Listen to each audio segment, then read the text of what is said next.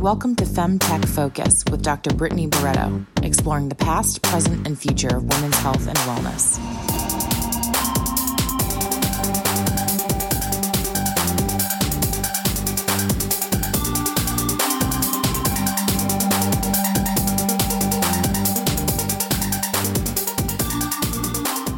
Welcome to the Femtech Focus podcast brought to you by Fem Health Insights, the leaders in women's health market research and consulting.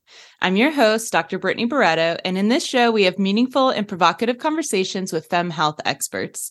These academics, doctors, and innovators tell us about the past, present, and future of women's health and wellness.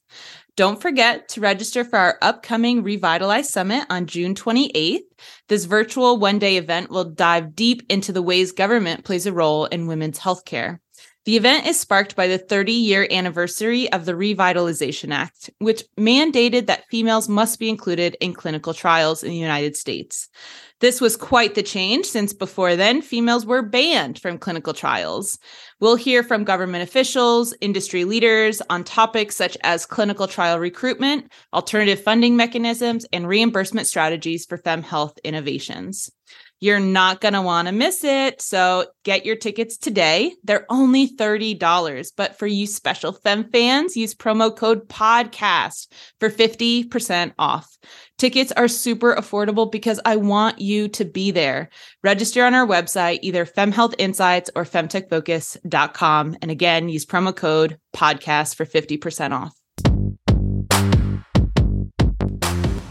All right, we're having another episode of FemTech with Dr. Britt. Every month, I'll be taking a deep dive into special fem health topics. Join me as I explore everything from menopause to mental health, separating facts from fiction and empowering women to take control of their health and well being.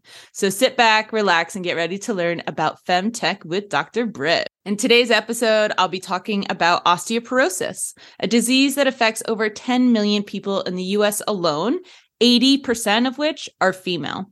We'll be going back to the basics and learning what bones actually are, what happens to them throughout a person's life, and what osteoporosis is and why it impacts females so disproportionately.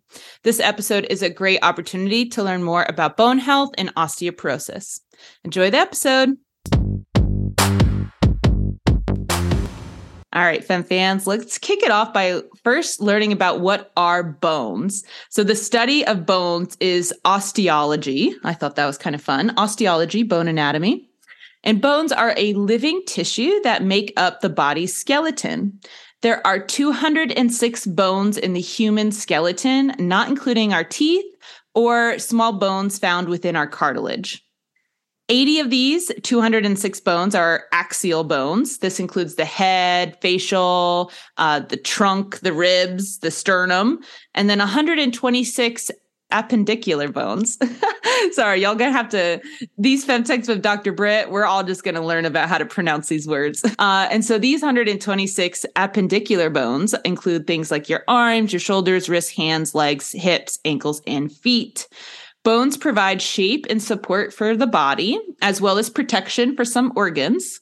Bones also serve as a storage site for minerals and provide the medium, which is the marrow, for the development and storage of different um, immune system cells, also blood cells. So bones are living. They're not just like this, these fossils that have nothing going on. They're constantly generating cells for your body. They're constantly growing and moving. In fact, there's so much turnover in your bones that in four years, four years, the skeleton of a young person will be completely new compared to their skeleton today. What? Every four years, you're a whole new human. This is crazy. So, very, very active. Bones are made out of a few things, such as collagen, which is a protein that provides a soft framework, accounts for 30% of the body's proteins. I did not know that. Collagen is the most abundant protein in the human body. 30% of your body's proteins are collagen. Calcium phosphate is another mineral compound that adds strength and hardens the framework of the bones.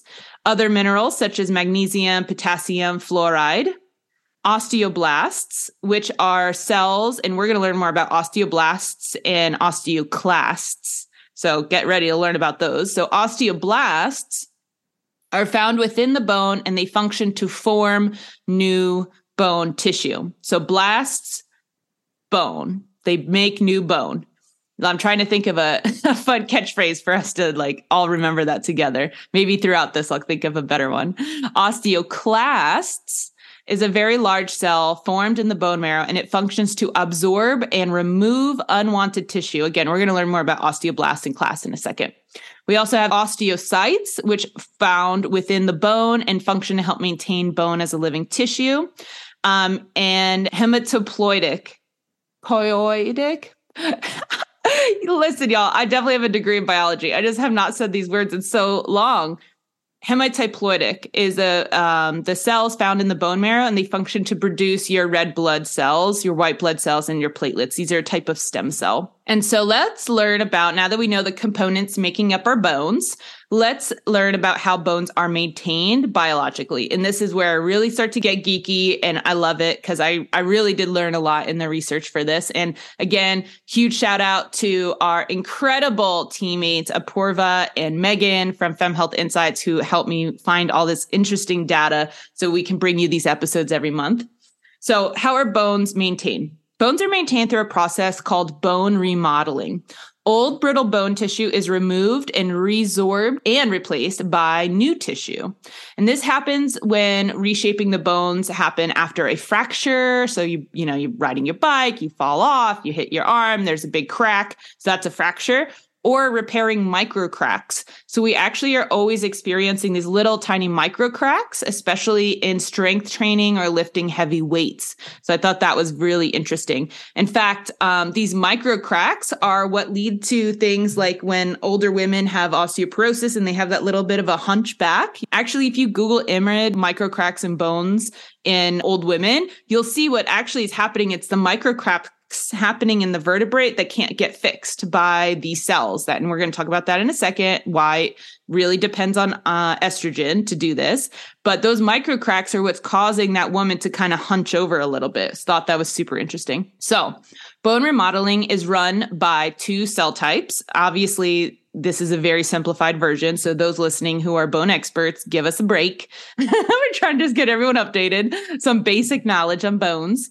So these two cells that really are the key factors in bone remodeling are called your osteoclasts and your osteoblasts. So your osteoclasts, they go first. And what they do is they actually break down old bone tissue by secreting enzymes and acids that dissolve the mineralized matrix of the bone tissue. So you literally, we have these big fat cells that are just going through on the bone and they're they're spitting out all these enzymes and they're kind of getting rid of all the old bone breaking it down to little minerals and these minerals are released either into the bloodstream to be used as by the body as needed. And this process is called bone resorption. So you're reabsorbing these minerals from your bones. And these cells, very important here, ding, ding, ding. These cells, these osteoclasts that are degrading your bone, are regulated by estrogen.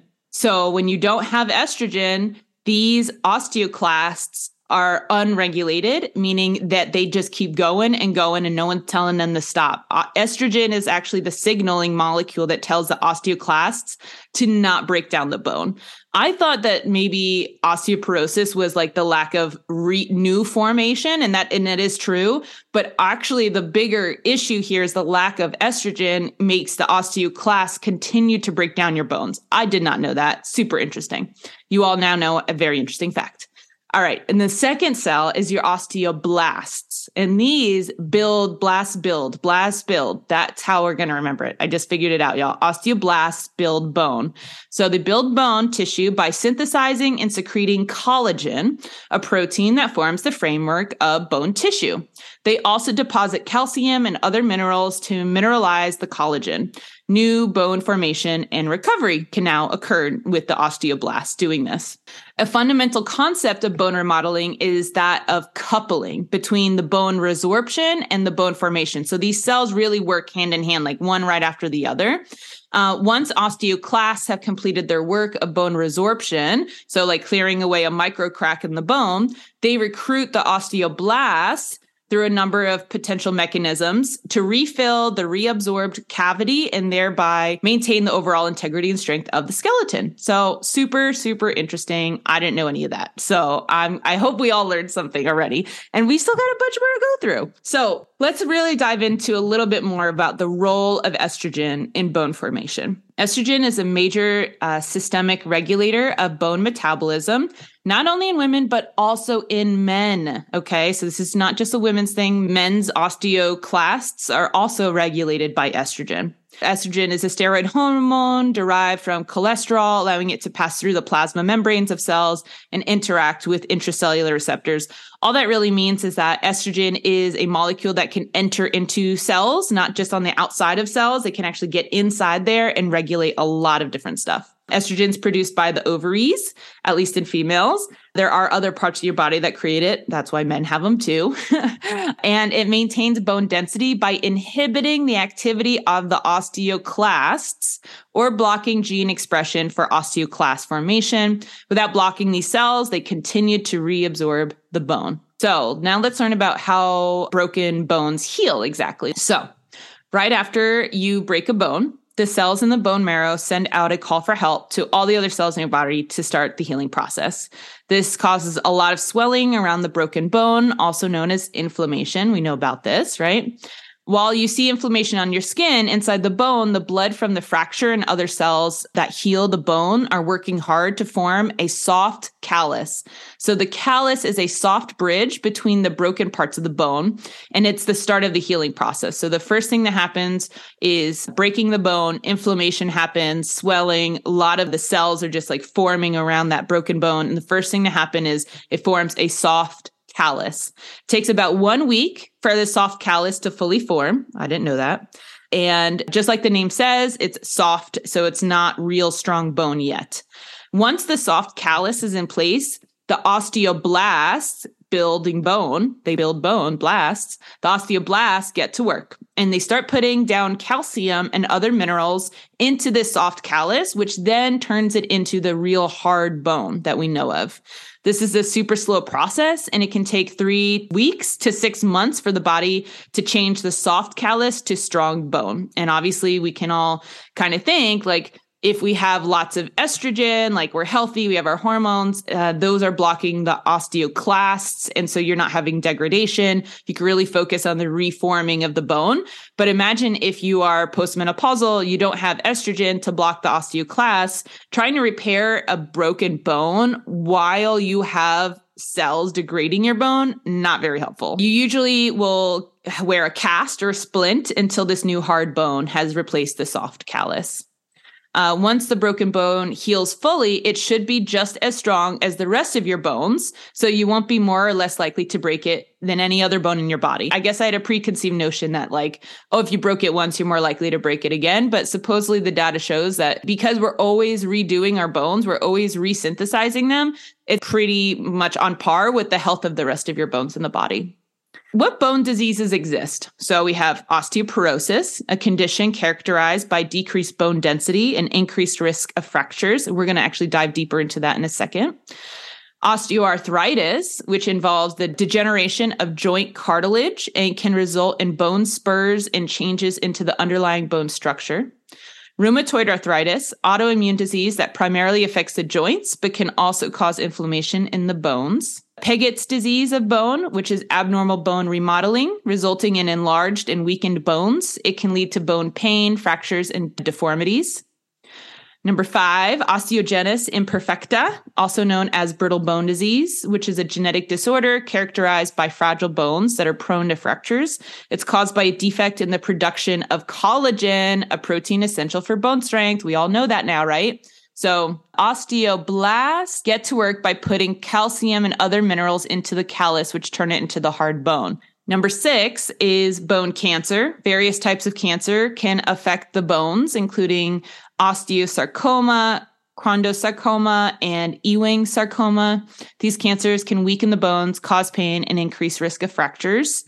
Fibrous dysplasia. This is a rare bone disorder characterized by the replacement of normal bone by fibrous tissue and it can lead to bone pain, deformities, and increased risk of fractures. So, a lot of interesting different things that can go wrong with your bones. And I think a lot of people think of their bones as just, you know, kind of like the framework and it's not living or breathing or doing anything, but in fact, it is regenerating and renewing and at risk of disease. And so it is absolutely important to consider these things when thinking about your overall health. So let's dive into osteoporosis. Um, as you know, osteoporosis is a condition that disproportionately affects females, specifically women that are postmenopausal. So let's find out why. Osteoporosis is a condition characterized by decreased bone density and increased risk of fractures. It occurs when the body loses too much bone, making it to be too little, very brittle, and leading to weakened and higher risk of fractures. It's called a silent disease because it typically progresses without symptoms until a fracture occurs. This is reminds me a whole lot of like allergies. We don't know we're allergic to something until we eat it and have anaphylactic shock. So, uh, one of those diseases where it doesn't make any sense that we wait for the terrible thing to happen before we find out you have it. But we'll talk about um, other risk factors and how they diagnose this in a little bit. But Definitely a silent disease. Um, common sites for fractures in people with osteoporosis include the spine, the hip, wrists, and ribs. I don't know about y'all. I mean, n- and no bone is good to be broken, but your spine, your hips, your wrists, and your ribs, pretty sensitive bones to be broken. Uh, besides sex, some other factors that increase your risk for osteoporosis is age. So bone density tends to decrease with age, making older individuals more susceptible to osteoporosis. Number two, hormonal factors. Low levels of sex hormones, such as estrogen in women and testosterone in men, can increase the risk of osteoporosis. And that's actually really important because you don't have to wait till you're postmenopausal to have osteoporosis or weak bones. A lot of, especially females who have eating disorders and are not eating enough nutrition to the point that they actually lose their menstrual cycle and lose a lot of that really important nutrition to maintain their bones. Did you know that if a natural menstrual cycle of a young woman is interrupted for these reasons or other, this can lead to a real severe impact on her bone health. In just six months of interrupted menstrual cycles can give a young woman the bone quality equivalent to a woman over the age of 50. So six months of interrupted menstrual cycles as a young woman can make your bone quality the same as a woman over the age of 50. That is very dramatic and like huge step back in your health, right? It's just six months with a disrupted menstrual cycle, with disrupted estrogen can cause this. Luckily, uh, from what I'm understanding about these cells, if the woman can get her estrogen cycle back up and working, we can reform those bones. We can put a, a stop to the osteoclasts and increase the osteoblasts work and get her bones back up to that healthy level. Another factor that affects uh, your factors to increase risk for osteoporosis is lifestyle. So, lack of regular exercise, low diet in calcium or vitamin D, smoking, excessive alcohol consumption, and prolonged use of certain medications like corticosteroids what are the rates of broken bones in females? Let's talk about that and kind of the impact of it because this isn't just, you know, old lady walking around with a hot pink cast getting people to sign it like we did in high school or grade school. But there's some serious consequences and lifestyle implications here. So let's talk about that. Approximately one in two women over the age of 50 will break a bone because of osteoporosis. What? Let's say that again.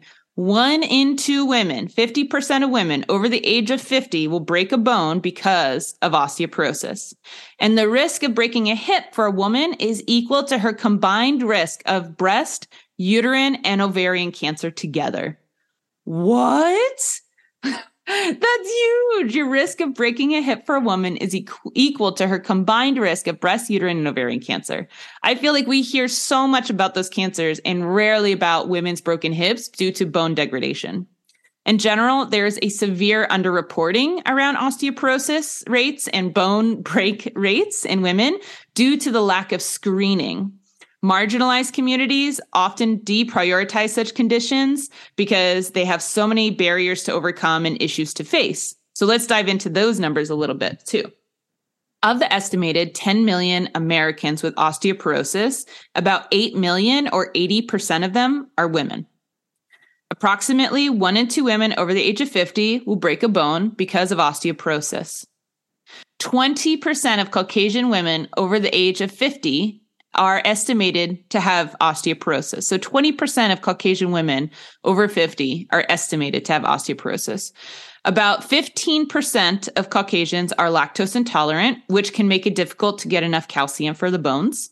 5% of African American women older than 50 are estimated to have osteoporosis, but this number is wildly underreported to think that, you know, over 20% of white women have osteoporosis, but less than 5% of African American women either they have an amazing um, you know genetic strength around this you know like maybe biologically but in fact people public health professionals really think that it's just a matter of underreporting it's only reported that 5% of african american women over the age of 50 are estimated to have osteoporosis, but about 70% of African Americans are lactose intolerant.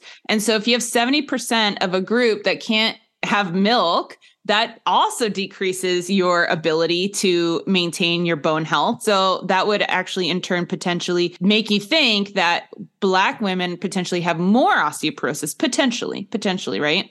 In the United States, African American women are more likely than many other racial or ethnic groups to have diseases that can lead to osteoporosis, such as lupus. So, again, we have these signals that are saying that, in fact, we almost look like they should be having more osteoporosis, not five times less. And so, that is just like really important point to get across in terms of like, we need to report, we need to screen, and we need to be looking at these quote unquote silent diseases. They are real 10% of Latinas have osteoporosis. So apparently, you know, based on these statistics, 50% less than white people. But many Latinas are lactose intolerant, which makes it difficult for them to get the calcium. And we do see a rise in hip fractures amongst Latinas in the United States. And so again, potentially not half as many osteoporosis patients as white women in the United States, but potentially an underreporting issue. So let's talk about how this affects women's lives and what's the economic impact and burden here. A conservative estimate of the worldwide direct and indirect annual costs of hip fracture in 1990 was $34.8 billion. So that's 1990, though. That's one year before I was born, actually. Uh, but what it said was it was set to predict to rise to 131 billion dollars by 2050 at a cost of $21,000 per patient. The costs associated with other fractures are less defined. The cost of a fragility fracture in 2005 in the USA was estimated to be $19 billion. The total annual direct medical costs associated with all hip fractures was $50,000 per patient, resulting in a yearly estimated $5.9 billion in US healthcare costs.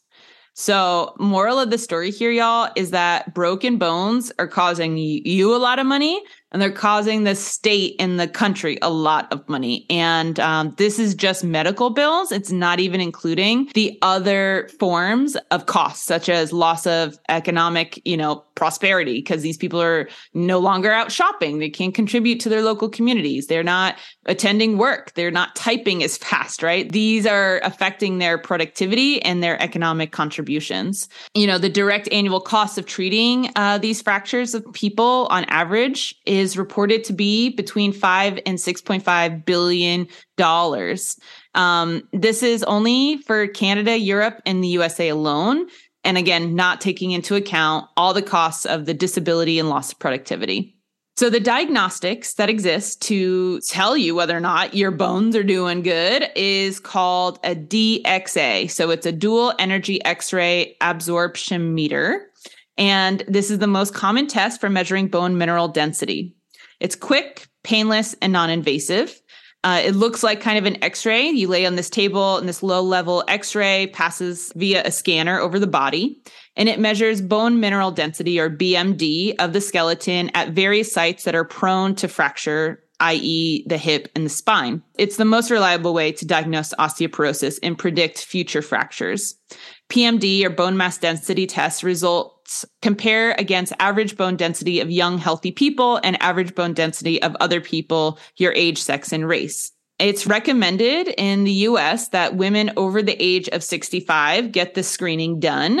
And women at any age who have factors that increase their chances of developing osteoporosis, maybe uh, eating disorder, or they're taking certain kinds of medication, or there's maybe family history there, maybe then they can get it earlier. Due to the lack of available evidence, though, the task force that writes these uh, recommendations in terms of preventative services, uh, they did not make any recommendations for screening in men, which is very interesting.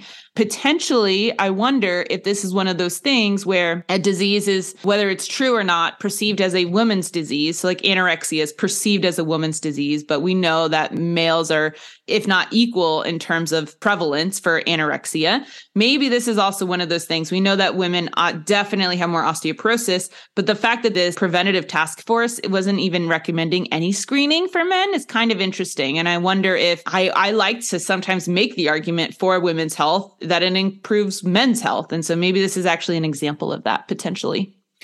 This is interesting. The amount of funding the government has allocated to studying osteoporosis in the United States. So, um, of the $46 billion of the National Institutes of Health research budget, 156 million was allocated to studying osteoporosis in 2022. So that's 0.3% of the budget.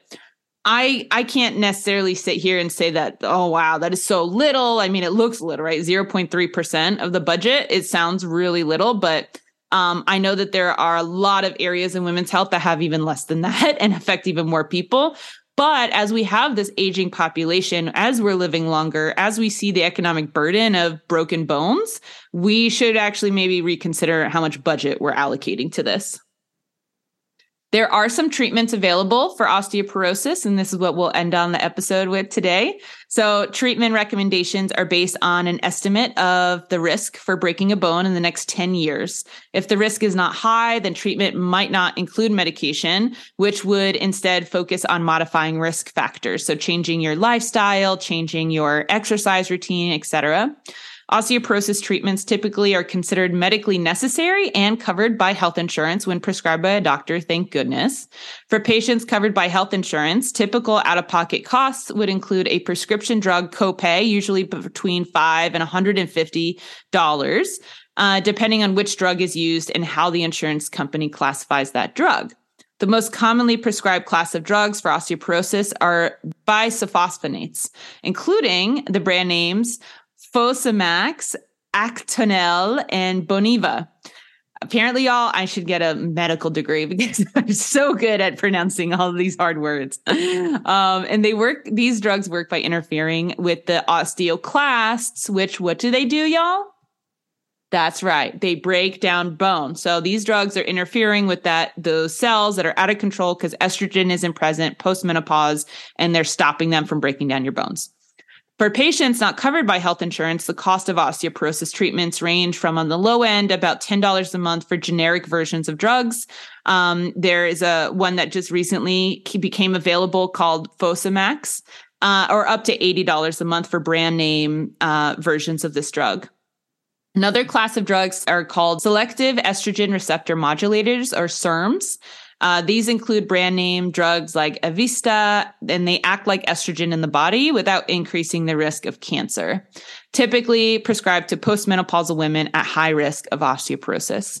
Several bone building medications are also available. Synthetic version of a parathyroid hormone, Forteo, is a self administered daily injection, but can only be used for a maximum of two years and it can cost $900 or more per month. So, yeah, helping your body build back your bone, very expensive, pretty inaccessible. Helping your body stop degrading it, that's the more accessible version. But I mean, once you've lost it, you know, you're really kind of hoping that your osteoblasts, which build bone, are able to really fill in those gaps.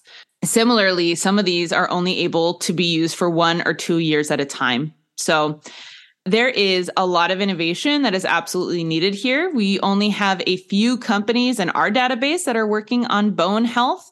And yet, as we learned today, this is a very, very serious issue that is detrimental to the longevity and lifestyle of females in the world. If we are unable to walk, to run to to move to to live our lives without complications of having these broken bones, we're not going to have gender equality. We won't have sex equality. So we really need to uh, take a deep look inside ourselves, if you will, looking at our bones, questioning these silent diseases, and asking ourselves, how can we take care of our bone health today so that we can preserve it for tomorrow?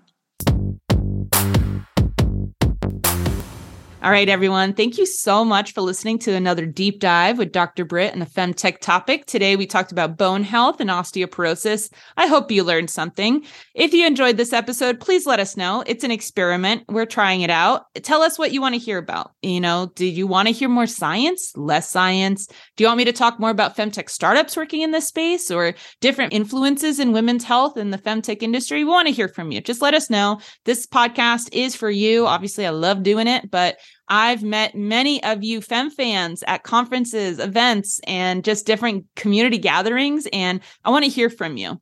Tell us what you want to hear and what you want to learn about. All right. Until next time. Okay, Fem fans, it's time to get engaged. If you love the show, then you'll definitely enjoy reading our weekly newsletter. Subscribe at femhealthinsights.com. While there, you can also join our virtual community, which has over 1,000 femtech founders, investors, and advisors you can get insights and feedback from. We have an active events calendar, jobs board, and much more. Please give our social channels for Femtech Focus and Fem Health Insights a follow. The links are in the show notes. And don't forget, sharing is caring. Send this show to a friend or colleague and keep innovating because improving women's health and wellness improves everyone's health and wellness.